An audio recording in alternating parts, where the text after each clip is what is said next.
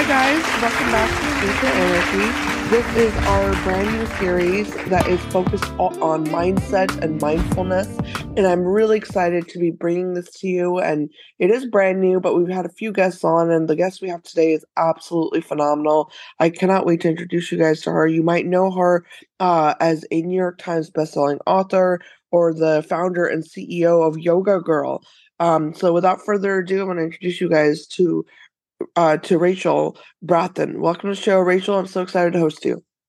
Oh, thank you so much for having me. I want to get so started with learning all about you, you know, and, and where your journey began with um, mindfulness and, uh, you know, your yoga practice and everything. If you could walk us down memory lane. Yeah, of course, for sure. So I was born and raised in Sweden and I lived in Sweden until I was about 18 years old. And I had kind of a troubled teen years. I think a lot of mm. people do. I mean, who has a great who has a great teen experience? I don't know. Yeah.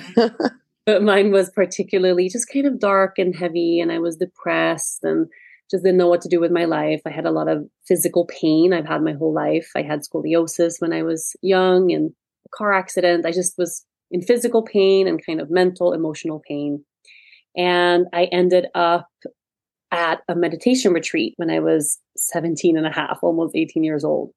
Mm. Out of the blue, I'd never meditated ever in my life. I was just not feeling well and looking for something to help.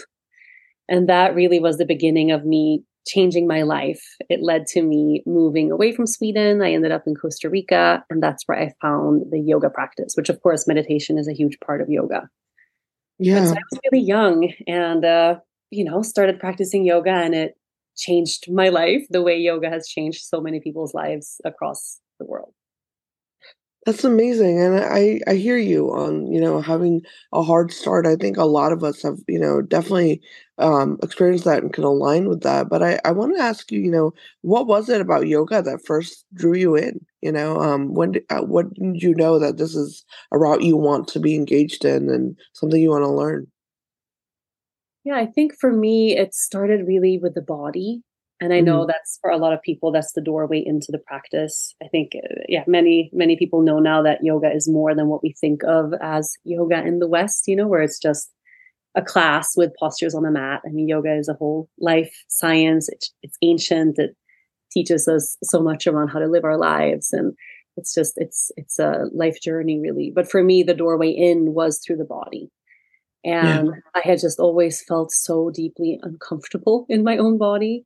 I don't yeah. think I ever had an experience of actually being able to be fully present and hold that presence in my body. I was more thinking about my body from the outside, kind of judging it in the mirror or um, complaining because I was in pain or I felt like something wasn't right with my body. I wasn't thin enough or beautiful enough.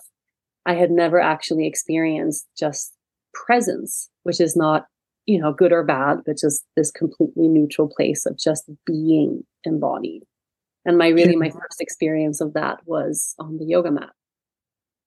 Wow.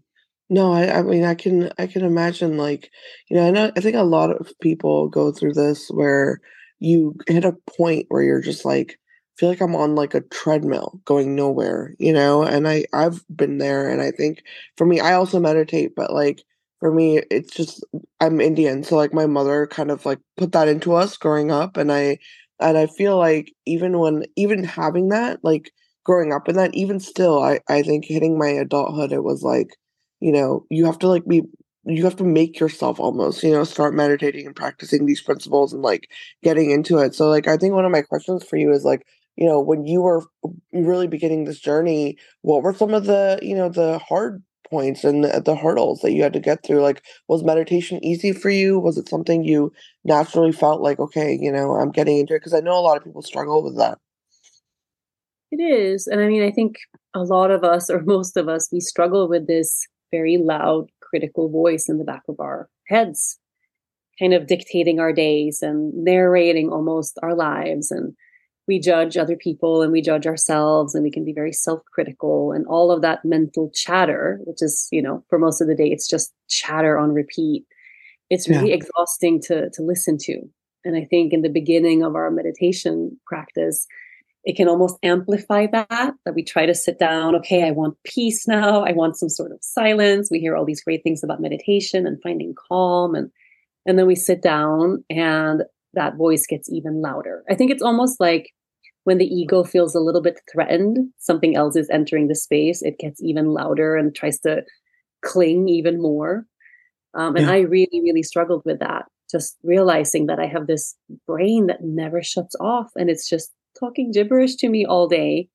And it's really tiring and exhausting to listen to all the time. And I had a really hard time turning it off. Yeah. I think it's important for people to to keep that in mind, just like with the physical poses that we practice on the mat, the more we practice, the easier it gets. You know, like the yeah. first down dog for a lot of people is so heavy and challenging. And then we do 10 and then we do 100 and then we do a thousand down dogs and eventually it becomes kind of pleasant and restful and it feels good and with meditation i really think we should approach it the same way we need to practice sitting down connecting with the breath dropping into the body to be able to find those little gaps of silence. And then the more we practice the more disciplined we are the longer those stretches of, of silence and peace are going to become. We have to train that just the same way we train a muscle or we practice a, a pose. That makes so much sense. And I I would love to hear about like, you know, maybe like well, I want to learn all about Yoga Girl uh to start with, but like to also like dive into like some of your tricks and tips that you could offer the audience, you know, um about how to get started. Um but I want to start with if you could tell us about what started Yoga Girl, you know, um the journey behind it. Yeah, so Yoga Girl started off as an Instagram account.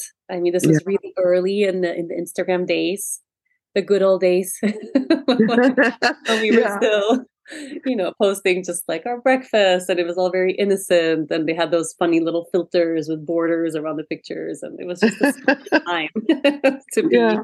on the internet but i was just practicing yoga every day and teaching yoga and yoga was my life so i just randomly picked that as a as a name for an instagram account and it grew very quickly and started gaining traction. And I ended up building this beautiful community there who wanted to learn about the practice or who were already practicing and wanted to feel inspired or share their practice with someone. And and I ended up starting, yeah, taking that community and then putting it on a platform called yogagirl.com, where we have thousands of classes and both yoga, meditation, but also other practices like uh, tea ritual and nature based practices. And we do a lot of journaling and a lot of feeling our feelings. And it's just hmm. become mm. this hub for self care practices, basically.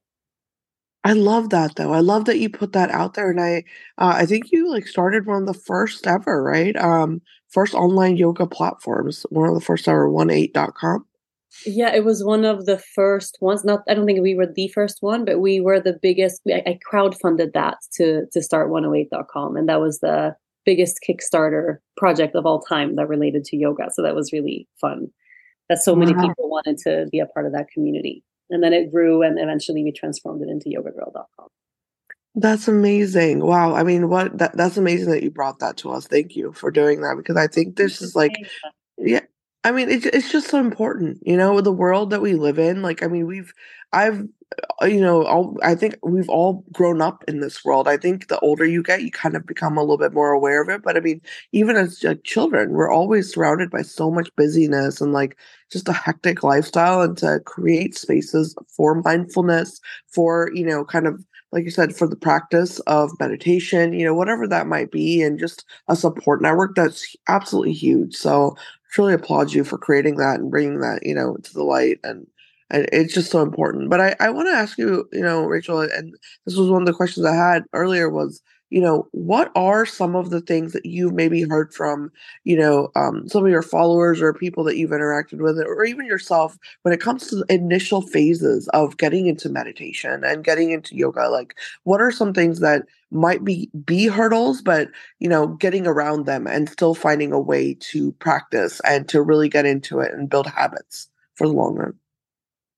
Yeah, I mean, I think for a lot of us, we struggle with finding the time the way we yeah. do and it's funny how, you know, if we have busy things going on at work or family, we always find the time for that. But whenever it comes to taking care of ourselves, it's so easy that we end up on the bottom of our list of priorities and you know we can't find the time for yoga practice or for meditation or so i think a lot of it comes from deciding that we want to start prioritizing our well-being yeah. and that took a long time for me to actually integrate. I used to always feel a little bit of guilt around that you know who am i to put this time toward myself? And i'm always looking at other people. And i think as mothers we do this a lot. If we have kids at home it's really hard to redirect that awareness toward ourselves.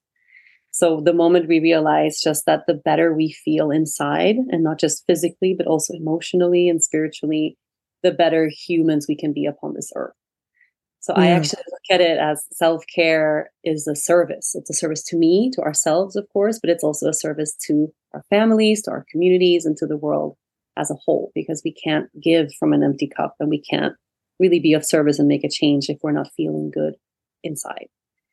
So I, I think that. beginning to prioritize ourselves from just a, a purely a, a place without guilt, you know, that we are so worthy of this, of feeling good in our bodies. Yeah. And then yeah. when it comes to just the practice, I think it's, I always say I, I would rather see someone do 10 minutes a day than an hour and a half big practice once a week. Yeah. The reason that is, is I really think those small moments that we do every single day that we repeat very often, I think they make a bigger impact in the long run than that once a week getting to a big class somewhere with a great teacher you know, having that little practice of rolling out the mat, maybe just, okay, I do five minutes here. I do one single pose today, or I sit in meditation for five minutes with a timer on, or I do 15 minutes of gentle stretches or something. We have a little frame for ourselves of the space we have, but we do it every day.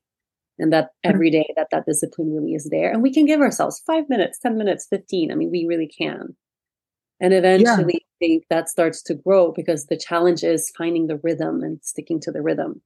And then all of a sudden it's like, oh, well, I did 10 minutes instead of five today. And then, oh, I have a little more space. Like, how would it feel to extend that? Or what else can I do in my body in this moment?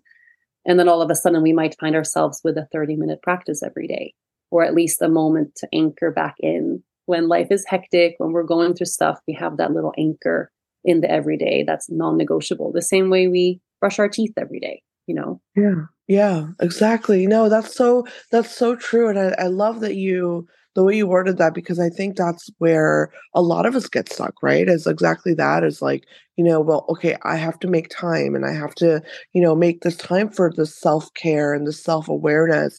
And I don't think I have the time in my schedule. That's like, I think an ongoing battle for so many of us, you know, on a day-to-day. But it's like you said, you know, I think there's a lot of value in understanding, you know, exactly what you're explaining, which is this start slow you know, and it's okay to start slow. And that's where I think, like, you know, eh, that's another thing is like, I think people might also get frustrated with like meditation, for example. I've heard a lot of my colleagues or my friends, for example, say, you know, oh, Ekta, I can't meditate. And I'm like, what do you mean you can't meditate? You know, and they're like, no, well, I really can't. Like, I can't quiet my mind or I can't get into it and it's not my thing. And I'm like, I've always wondered is like, you know, um, how long it does it take for someone to get to a point where they actually feel like they're meditating if you know what i mean um, you know have you had have, have you had anyone approach you with that like that comment of you know i can't do it yeah yeah i mean yeah. absolutely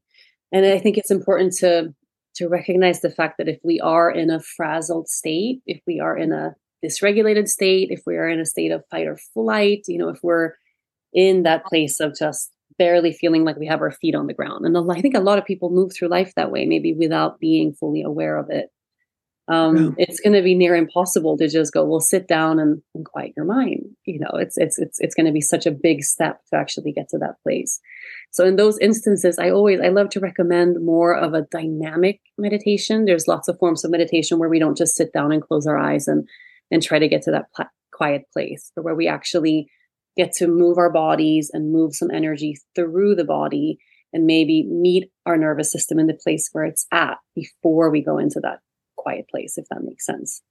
So yeah. something like uh, shaking meditation, for example, I love to recommend. I have yet to meet a single person who didn't benefit from a shaking meditation. And it's so simple. You know, you just stand up um, it's mm great to do in a very private place, and I love to do it when the house is quiet, so I can make some noise and without, you know, feeling like I'm disturbing anyone. Um, and you just shake your body. Shaking is this innate response that the body has to big events. It's a primal thing. The body knows how to shake innately. And when we start shaking just with purpose, we can think of it as we're kind of shaking off the day, or we're shaking off our thoughts, or we're shaking off that heavy thing that we've been going through. We just shake our legs, our arms, our hips, our shoulders. We let everything shake. And we get yeah. to a point where the body kind of takes over. And then the shaking happens almost on its own. And I find for a lot of people, the first thing that happens is we have some sort of re- emotional release when we start to shake. We might cry, we might be able to release some anger, we might feel, you know, just you can actually feel some of that tension leaving the body. And sometimes that comes with a big release that also is emotional. And then from yeah. there, being able to just sit down, eyes closed, and just feel what it's like to be there in that moment. And I feel a lot of people have it. It's easier to arrive at that quiet place if we get to shake something out of our system versus just sitting down, you know, and having that be that. Yeah, I've never tried it. I need to try shaking yoga. I've oh, never tried that.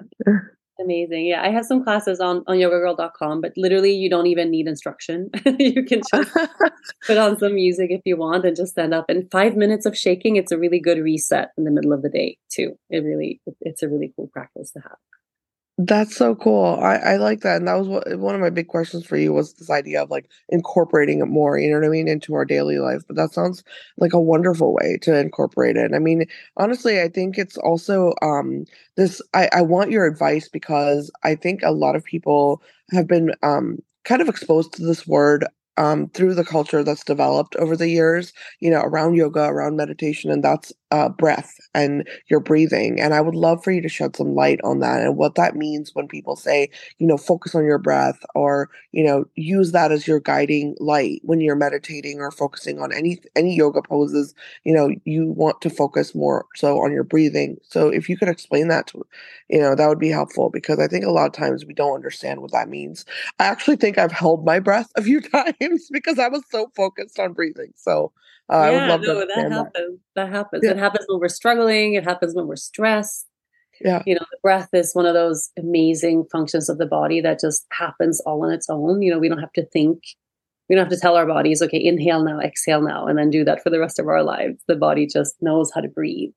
But it is one of those things that we can really benefit from learning how to engage with and learning how to observe, I think, more than anything. Just noticing when the breath starts to get really shallow. Like when I am scrolling on Instagram and all I get is this terrible news about what's happening in the world, what happens with my breath in that moment? Yeah. I try to do those little check ins throughout the day. When I find I'm kind of losing presence or I go into fear or anxiety, my first little check in is okay, well, where's my breath right now? And oftentimes it's up in my throat. You know, maybe I have my shoulders up by my ears. My breathing is really shallow and kind of tight. And then just by noticing that, my body will take a deeper breath and kind of pull that breath into the bottom of my belly. I don't have to tell my body to do that. So I think yeah. the body really wants to take deep, relaxing breaths to soothe our nervous system, to take in energy. It really is our life force. It's, of course, the essence of, of, of our lives. And the fact that we can really just use it as a little gauge for how am I doing right now? And when we are relaxed, when we feel safe, we automatically take deeper, deep belly breaths than we do when we feel scared or fearful. And in the actual yoga practice on the mat, you know, it, it may, really makes sense because we have the expansion and then we have the contraction. And usually with an expansion and a lift, we have this big inhale and it sort of mimics what happens inside of the body as we breathe in fresh air. You know, it's this big widening, this opening, this inviting in. And then with the exhale, you know, on the mat, we often have this contraction or a fold forward or a turning inward. And same thing there. There's a release and a letting go as we breathe all of that breath back out. And after a while, just the more we practice, I, I think we don't have to overthink just trying to get the breath perfect, especially in the beginning. Just yeah. focus on returning to those poses again and again. And then with time, the breath will start to make sense. And with time and practice, we won't have to think about it you know it becomes this kind of natural natural thing because it really does mimic the flow of how we move from pose to pose. That makes sense. Yeah that makes sense because i think that's yeah i've i've definitely struggled with that and then the way you described it helps me as well because um a, a lot of times it like almost adds pressure you know, to Mm. if I am trying to meditate, like that pressure comes on me if I focus too much about, you know, my breathing. Like, am I really following my breath? Am I really, you know, doing this properly or not? You know, that becomes a concern. And, um, you know, I it, think we're supposed to be doing the exact opposite of that. So that's why I asked you. Um, Yeah, but it's funny how the kind of ego comes in through the back door. Like we can take any spiritual practice and then make it into make it into thought. You know, doing this right. So it doesn't also have to be, you know, if we if, if we find that the breath is challenging, just to sit down in meditation and focus on the breath. There's other techniques we can do, like practicing with a mantra could be really helpful, something that we repeat to yeah. ourselves in our minds, or um, even you know listening to music instead or having someone guide the meditation for some people that's really really helpful versus just sitting down um, you know so there's other techniques we can try to use to quiet the mind. Doesn't have to be this big focus on just what the breath is doing. Counting the breath i think can also be helpful instead of how deep is the breath or when am i breathing. Just the count of the breath can help us. It's just to kind of anchor the mind to something and the breath is always there so it's a good place to start Right, right. No, that makes sense. And I actually want to I want to shift gears a little bit and talk a little bit more about yoga because yoga also is another um I mean, I think they're so intertwined, right? Like meditation and yoga, at least the, you know, the way I've been exposed to it. But like with yoga, I know, you know, I remember being in college and all of my friends were just getting into it, you know, and it was like a a big thing and everyone was like, "Oh yeah, I have I'm going to the yoga studio or or whatnot." And um, I remember it becoming this like thing where people were going from like zero to a hundred, and I was always like a bit confused because I was always like, I'm gonna stay in the beginning stage of things, you know, like I'm gonna stay there and I'm gonna stay in my comfort zone for a while. But I think, um, especially when like hot yoga became this like viral trend and all these trends came up, um, I don't know if you remember, but like people were just going in, you know, and I and I want to get your advice because if there's anyone listening out there that maybe hasn't practiced yoga before or they're just getting started, what are some things to be mindful of, you know, in terms of how we should start our yoga, you know, just trying to incorporate it into our daily lives, especially because it is a more physical thing, you know, we don't want to stretch any muscles out, you know, and sprain anything. So, any advice you have for that? Right, right. Yeah, I mean, it's one of those amazing things that we can do at home. You know, you don't even really need a yoga mat. And you can do it in your pajamas. You don't need fancy yoga pants from Lululemon. Like, you don't need anything Yeah. really, truly to practice yoga. But when we start, I think it is a good thing if we can find a teacher that we enjoy practicing with, a teacher that we kind of vibe with a little bit. Um, especially in the beginning, just to get some helpful tips and some guidance around the postures and the poses and this is even more important i think if we ever if we had an injury or you know if we're pregnant if we're going through something where we need a little bit more support for the body it's good to have a teacher there. And then it's mm-hmm. easier to take our practice home and just do it on our own and by ourselves. But something that a, a yoga practice in a studio really gives you also is the sense of community which is so beautiful around studio practices that you get to know people who are enjoying the same thing, who are, you know, maybe beginning in that same place as you are, and mm-hmm. eventually having someone there to kind of hold us accountable a little bit to get to practice, people to talk to. I think it's really an important thing. We are so isolated and so much happens now just online or just at home. I think if we have a studio nearby, just going there for the sense of community and to get some guidance is so worth it. Yeah. And this whole thing about, you know, the, poses that maybe we see on social media or this idea like you say hot yoga and everything looks so advanced and it's so hard and it's so difficult. Um, i think one of the things that you realize as you become more advanced in your practice is that the things that we do in the very beginning are the most challenging. We come back to them in the end. You know the hardest thing is not figure out how to contort your body into this crazy pose. Like the hardest thing is to steady your mind the hardest Yeah. thing is to be there with your breath. The hardest thing is to just cultivate that sense of presence. And it's easy to kind of skip over that and go into, well, let me learn how to do a handstand or, you know, let me uh, do all of this stuff because I want to lose weight or I want to get flexible. I want to change my body somehow, where the essence of the practice really is in those foundational first poses that we learn and in the breath and our ability to really be here. Um, love, so that's the advanced thing. You know, someone lying in shavasana is can be much more advanced in their practice and have way more years of experience than someone who does something seemingly very, you know, photographable and that looks very advanced. But all the advanced stuff that really matter, I mean, it happens on the inside and it doesn't really look like much, but it's it's that's where the work is, I think, anyway. Yeah. No, answer your question about like, you know, how to really get started. But just what I, I, guess I'm trying to say is to not get stuck in the fancy poses, you know, the idea yeah. of that, because those that's not where the where the gold is, you know. Exactly. No, that does definitely answered my question because that was that was exactly, you know, it is that I think we are so used to social media in some of the wrong ways. You know, social media is a beautiful, powerful tool, but I think a lot of times you do, you know, you see the beautiful aesthetic poses and the way people are dressed, the way people are kind of conducting themselves in their practice. And I think that kind of seeps into our subconscious and we want to, you know, kind of be, look and feel exactly like they do, you know, on their Instagram account or their TikTok account. And I, it just, it becomes I don't know, from what I've noticed, it becomes less of like an internal, like an inner journey that you're having with yourself. And it becomes more of this thing that we want to put out there for the whole world world to see. And I there's nothing wrong with that, but I just that's why I asked you is like if you are a beginner, if you are somebody that's getting started, like, you know, what to focus on because it's so easy to get caught up, you know? So yeah, absolutely. it is. And I mean, and a good teacher should be able to help us with that.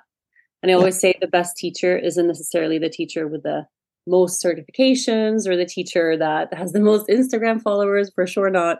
Um, but a teacher that we just feel safe with, like someone we could envision having a cup of tea with, someone someone who's pleasant to listen to, like someone whose classes we actually enjoy, so that we're likely to go back. Um, and it's good, I think, to try many different forms of yoga too, because someone who has never practiced before and they end up maybe in a hot yoga class or a Bikram class or something, they might never return because it's just that wasn't for them. But that doesn't mean that yoga isn't for them. Yeah. Um, so to try many variations. I mean, there's yin yoga and restorative yoga, so helpful to help soothe not just our bodies, but our minds. Um, there's so many different levels in each kind of practice as well. And there's just so much to try.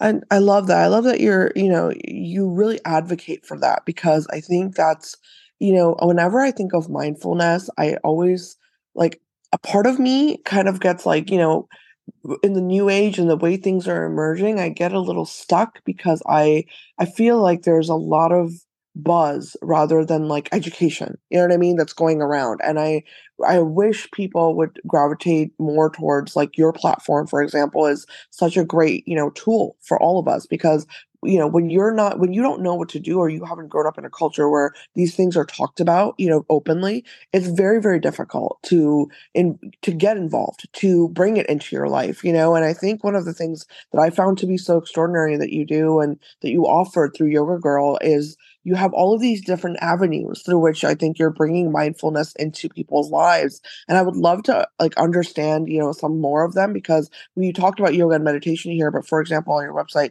it's that there's a portion of it where you can talk about um, like sacred spaces. So you say living with intention. I would love to learn more about that. Um, you know, living with intention and the whole sacred space of your home. And uh, if you could explain that. Yeah, yeah, that's a part of uh, just collections and, and courses that I offer on the site are, and yoga is a part of, of everything. But for me, also, I have in the past few years just expanded in my my own self care. So it's not just yoga for me anymore. I have more tools that I use in my day to day that I want to share, and mm-hmm. I have courses centered around around those things. So sacred spaces is just basically how we can create sacred spaces in our homes to house the many practices that we might return to for our self-care. So whether that is you know that shaking meditation or if it's sitting down to journal or if it's meditation yoga maybe something completely different. Um, i sit in tea ritual almost every day. That's definitely something i want to do in my sacred space at home and not um, in the kitchen or you know somewhere where a kid might jump in and kind of disturb me. Um, yeah. and i really think that the things, the sacred practices that we have, the rooms that we choose to do them in, they will hold some of that sacred energy. Yeah. And the next time we enter that room, it's going to be easier to drop into that practice because the energy is still there. it is mm-hmm. challenging to go into a space where maybe we watch movies at night or where all the cooking happens or you know like an office space or something where we do something else and then change the energy into something more sacred and more grounded so having a little nook i always recommend it. It can literally be like a little tiny corner of a studio apartment. It doesn't have to be that we have a whole studio in our house somewhere or a whole floor dedicated to something like that but like a little corner a little nook where we can build an altar if we like that sort of thing that we keep really clean, where we air it out, we have fresh air every day, and we return to those tools that we want to have ready for those practices, whether it's that's where we roll out our yoga mat, or that's where we practice self massage, or that's where we do our therapy, maybe with a therapist every single week, or there are so many practices i think that that we need sacred spaces for and the same way we need a kitchen and a bathroom at least for me in my house i need a sacred corner to return to. Yeah, no, I love that. I love the idea. I'm gonna actually do that for my own uh, home, especially like when you're traveling and stuff. I feel like you really need that. You know, like I think a, a lot of us, um, a lot of people that tune in are, um, you know, they're they're living very busy lives, you know, with their careers, and I think um, that's one of the big questions I do have as a follow up to that is you know as you're on the go or if you're you're constantly you know just moving around because of work or whatever like you know maybe creating that, right? I mean, on the go, that could be really helpful. I mean, I need to try that. yeah, and it's so yeah. easy to do, like building a little altar. And yeah. Just feel like that's a, like a daunting idea or a word, or it sounds religious or something. But really, an altar is just a sacred space where we can sit down and pray or meditate or write. Um, and I will always bring like a little mini mini altar kit when I travel, and that could be like a little cloth that I put down as a base, and then it's like a candle and maybe a little crystal and my journal and pen. And that's it. And it's, so small, but I carve out a little corner of my hotel rooms just to have that. And then I know when I get back from whatever, that space is there waiting for me, even if it's just to sit down and take three deep breaths before I jump in the shower or something. Um, yeah. But we really can create that everywhere we go. I love that. That is such that is so solid. I feel like we could all benefit from that, and I, I definitely, I'm going to try it. I'm telling you, I need to do this. I love yeah. Yeah.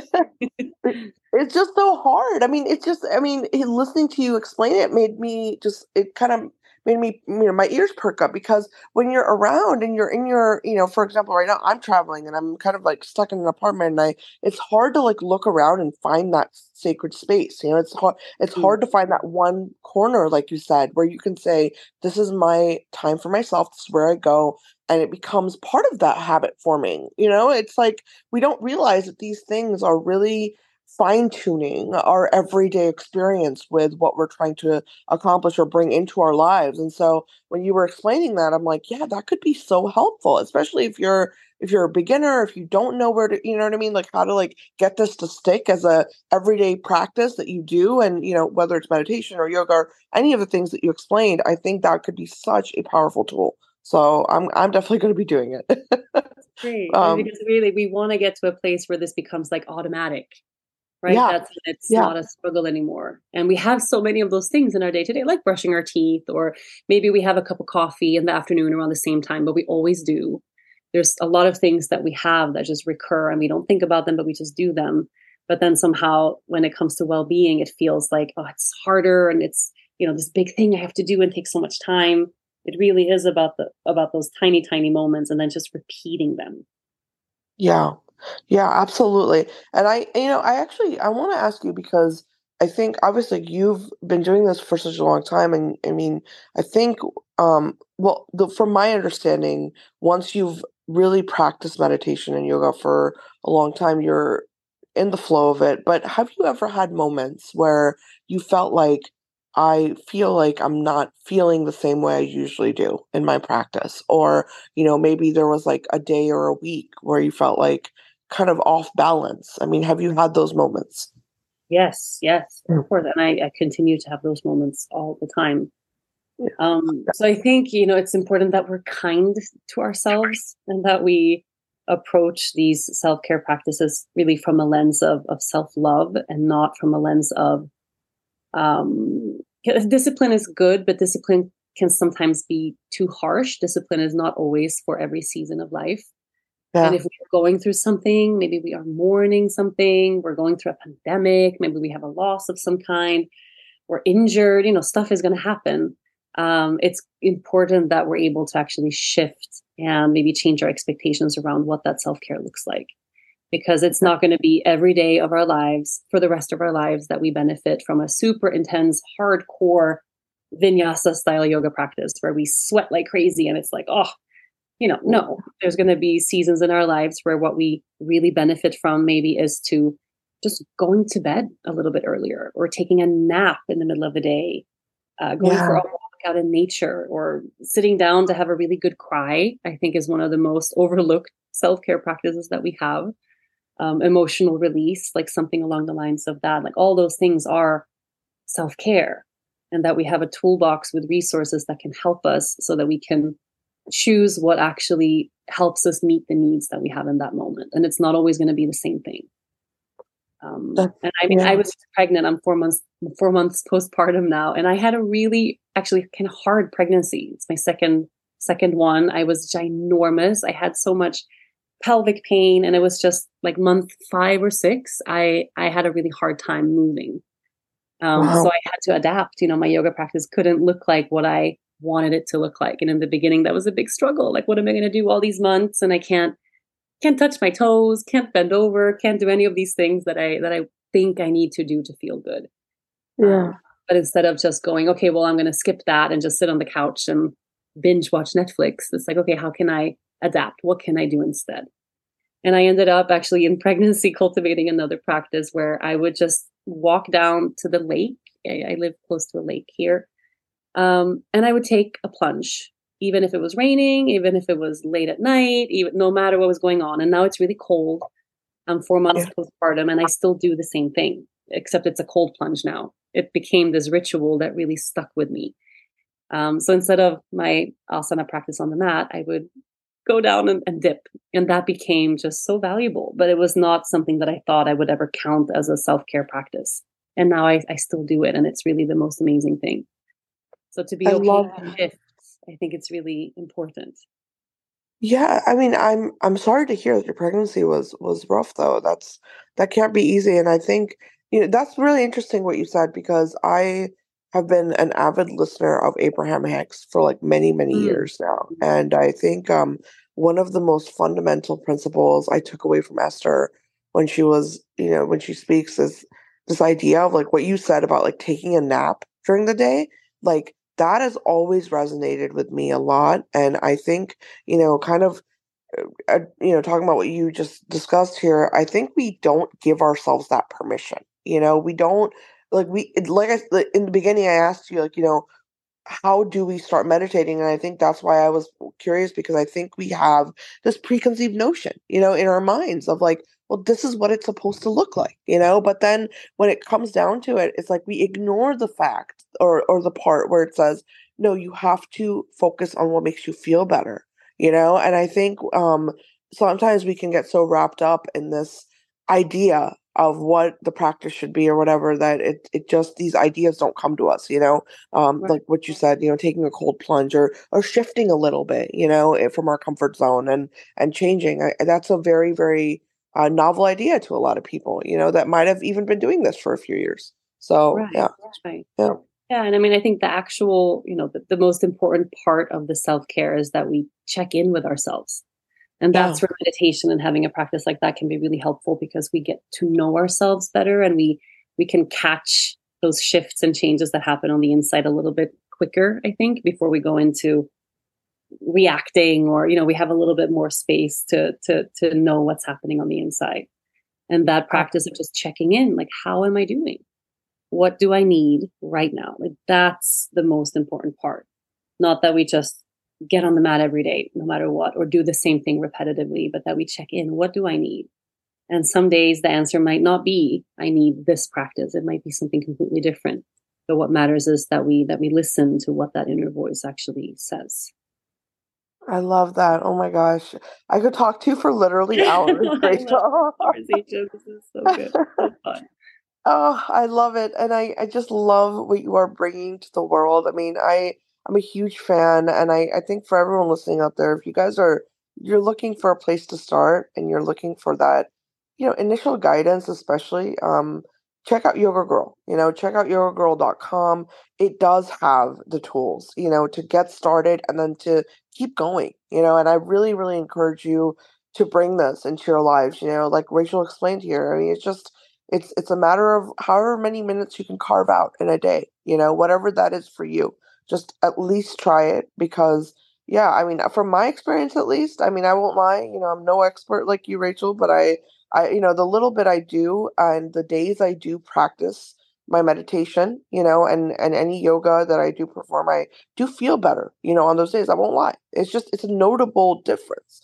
And I think it's because, you know, as we've talked about in this episode, it's just you you're finally carving out that me time, you know, instead of just saying, uh, yes, I'm going to do self care and I'm going to do all this, but then we never get around to it, that kind of thing. So I I'm just a huge advocate for um, you know, doing whatever really does bring that peace of mind to you and that self care into your life every day. But thank you so much, Rachel. This has been such an honor to host you. I am such a fan for life, for Aww. everything that you do and, and your wonderful platform. Thank you so much. Thanks so much for having me. Thank you. Thank you. And for everyone listening, if you have any questions um, for for Rachel, I will definitely pass them along to her team. If you have any questions or comments about your um, you know yoga practice and your meditation practice, please let us know. Chime in. You know, let's keep the conversation going. But um, for now, I'm going to leave you, and I'll be back next time. Thank you so much.